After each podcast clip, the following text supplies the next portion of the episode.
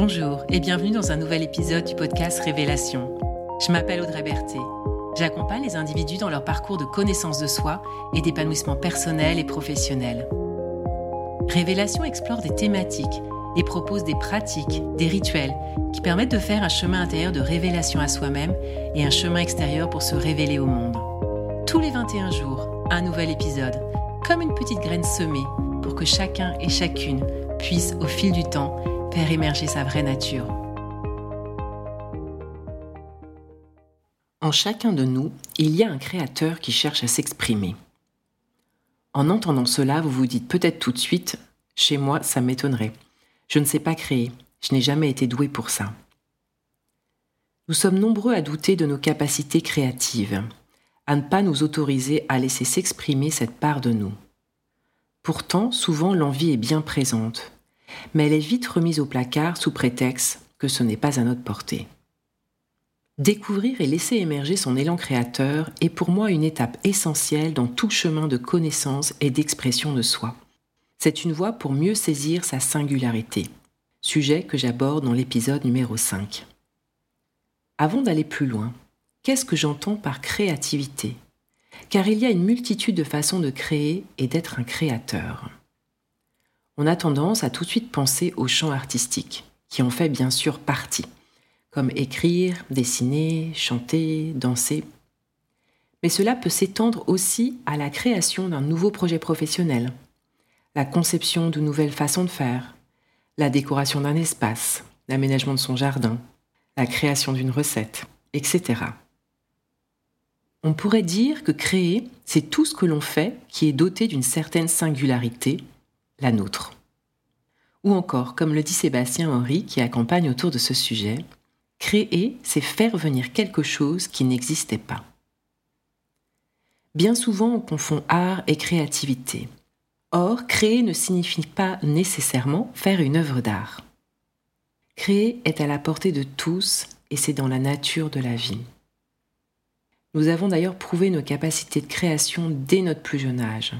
En effet, nous avons passé notre enfance à créer une multitude de choses. L'invention de nouveaux jeux, d'histoires, la réalisation de dessins, des bricolages et constructions en tout genre. L'enfant crée naturellement et spontanément. C'est ce qui l'anime et c'est son espace de jeu et de plaisir. Cet enfant qui crée ne nous a pas quittés. On l'a juste mis de côté en devenant adulte, sans doute parce qu'il fallait être sérieux ou qu'il y avait des choses bien plus importantes à faire. À ça, s'est ajouté les notions de performance, de réussite.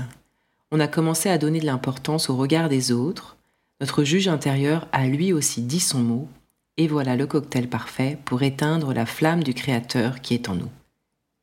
Mais elle ne demande qu'à être rallumée.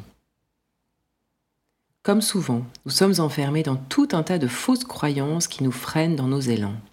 Et elles sont nombreuses dans le domaine de la créativité, dont celle que je viens de citer. « Je n'ai jamais été doué pour ça, je ne sais pas faire, je ne suis pas un artiste. » Et il y en a une autre que je retrouve souvent dans mes accompagnements. La croyance que si ce n'est pas facile, voire inné, c'est que ce n'est pas pour nous. Cette croyance m'a également habité longtemps. Jusqu'à ce que je fasse un stage d'écriture avec Henri Gougaud, un grand conteur et écrivain que j'admire beaucoup. Il commença le stage en nous disant « Si vous croyez qu'écrire est une tâche facile, qu'il suffit de s'asseoir et que ça vient tout seul, vous vous trompez.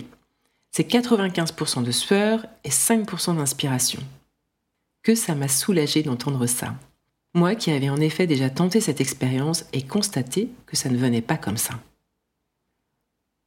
Au-delà de ces croyances limitantes dont il est bon de se libérer pour permettre à notre flamme de se rallumer, comment laisser libre cours à notre élan créateur ? Depuis quelques années, je fais l'expérience d'une approche qui s'appelle le jeu de peindre et qui m'a énormément éclairée sur les conditions qui favorisent son émergence. Le concept du jeu de peindre a été développé par Arno Stern il y a plus de cinquante ans. Le nom qu'il a donné à son approche donne déjà un premier indice. Prendre du plaisir avant tout. Nous ne venons pas à l'atelier de peinture pour apprendre à peindre et à faire de jolis tableaux, mais plutôt pour faire l'expérience de peindre en déposant notre expression sur la feuille sans objectif artistique. Il s'agit de laisser sa main agir plutôt que sa tête et d'être dans le plaisir de peindre comme un enfant peut l'être. Les séances sont d'ailleurs souvent mixtes, adultes et enfants. Et puis, l'élément qui fait toute la différence est le cadre unique qui est posé. Aucune attente de résultat, aucune évaluation de quoi que ce soit, et pas de risque de jugement, même appréciatif, y compris de la personne qui facilite l'atelier, dont le rôle principal est de s'assurer du bon respect de ce cadre, de préparer le matériel et d'encourager à approfondir nos créations, mais sans jamais dire « c'est comme ci ou comme ça que tu devrais faire ». L'espace dans lequel nous peignons est protégé des regards extérieurs. Ce que nous peignons ne sort pas de l'atelier et nous ne récupérons pas nos créations. C'est déroutant au départ, car l'envie et la tentation de montrer nos créations est bien là, mais l'on s'habitue vite et c'est tellement libérateur. Sans détailler tout l'objet de cette approche, car je pourrais y dédier un épisode entier, voici ce que je retiens comme des conditions propices à l'émergence de la créativité. Se libérer de tout enjeu de beauté et de réussite, et à la place, se relier à l'envie et au plaisir de faire. Trop souvent, on se bride en cherchant à faire du beau. Petite parenthèse qui illustre ça, en évoquant un atelier de broderie auquel j'ai eu l'occasion de participer il y a quelques semaines. C'était une première pour moi, et j'ai vu ma tendance à me dire d'emblée « tu n'es pas manuel, et ce que tu vas faire va être moche comparé aux autres ». Mais j'ai tout de suite rectifié le tir en me reliant à la joie d'expérimenter et d'apprendre quelque chose de nouveau, au plaisir de partager ce moment avec d'autres femmes et d'en faire un moment d'amusement. C'est ce qui s'est passé et j'ai pu regarder ensuite avec beaucoup de tendresse et de fierté ma première broderie. Une autre condition propice à l'émergence de la créativité est de faire avant tout pour soi plutôt que pour que ça plaise aux autres. On s'éloigne de son créateur à chaque fois que l'on fait pour les autres. Faire de la place dans son agenda pour sacraliser un moment dédié à la créativité et s'autoriser à accueillir la lenteur. Et éventuellement, se trouver un espace dédié, même petit, où l'on se sentira inspiré. Et puis, accueillir les différentes phases du processus créatif. À savoir qu'à certains moments, c'est fluide, à d'autres, c'est laborieux. Il y a des moments où ça ne vient pas, et d'autres où les idées fusent. C'est ce que j'expérimente aussi avec la création de ces épisodes. Certains sont plus faciles à accoucher que d'autres. J'ai parfois l'impression d'une pâte que je pétris dans tous les sens, puis que je laisse poser pour la reprendre et la pétrir de nouveau. C'est un processus vivant, et c'est dans tous les cas une immense satisfaction d'aller jusqu'au bout de ce processus et de faire naître ma création. Je retiens également autre chose de cette expérience du jeu de peindre. Ne plus avoir peur de la page blanche.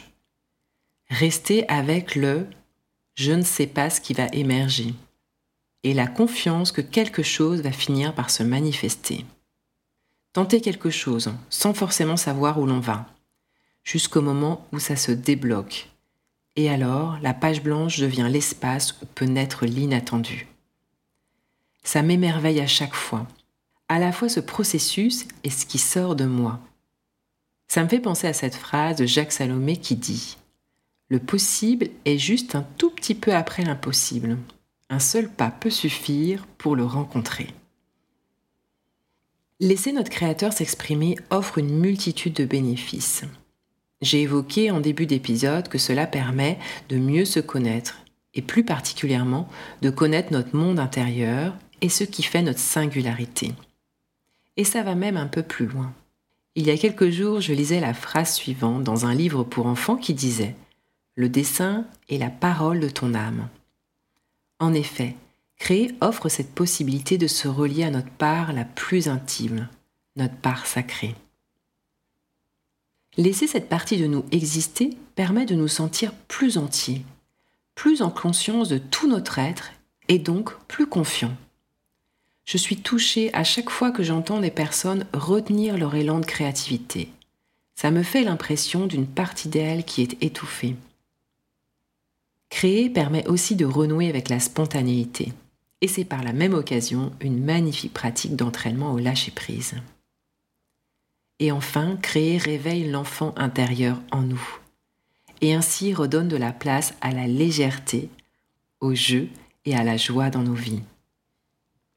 À chaque fois que je me laisse emporter par cet élan, j'ai l'impression de m'animer et d'être envahie par cette grande force de vie, et je dirais même l'impression de danser avec la vie. Quel pourrait être votre premier pas pour réveiller le Créateur qui sommeille en vous ? Comment pourriez-vous accueillir et honorer votre élan la prochaine fois qu'il se manifestera ? Pour terminer cet épisode, voici un court passage du livre « Créativité » d'Osho. La créativité est un état de conscience tout à fait paradoxal. C'est l'action par l'inaction, ce que Lao Tseu appelle « wei wu wei ». C'est permettre à quelque chose d'arriver à travers vous. Ce n'est pas une action, c'est une permission.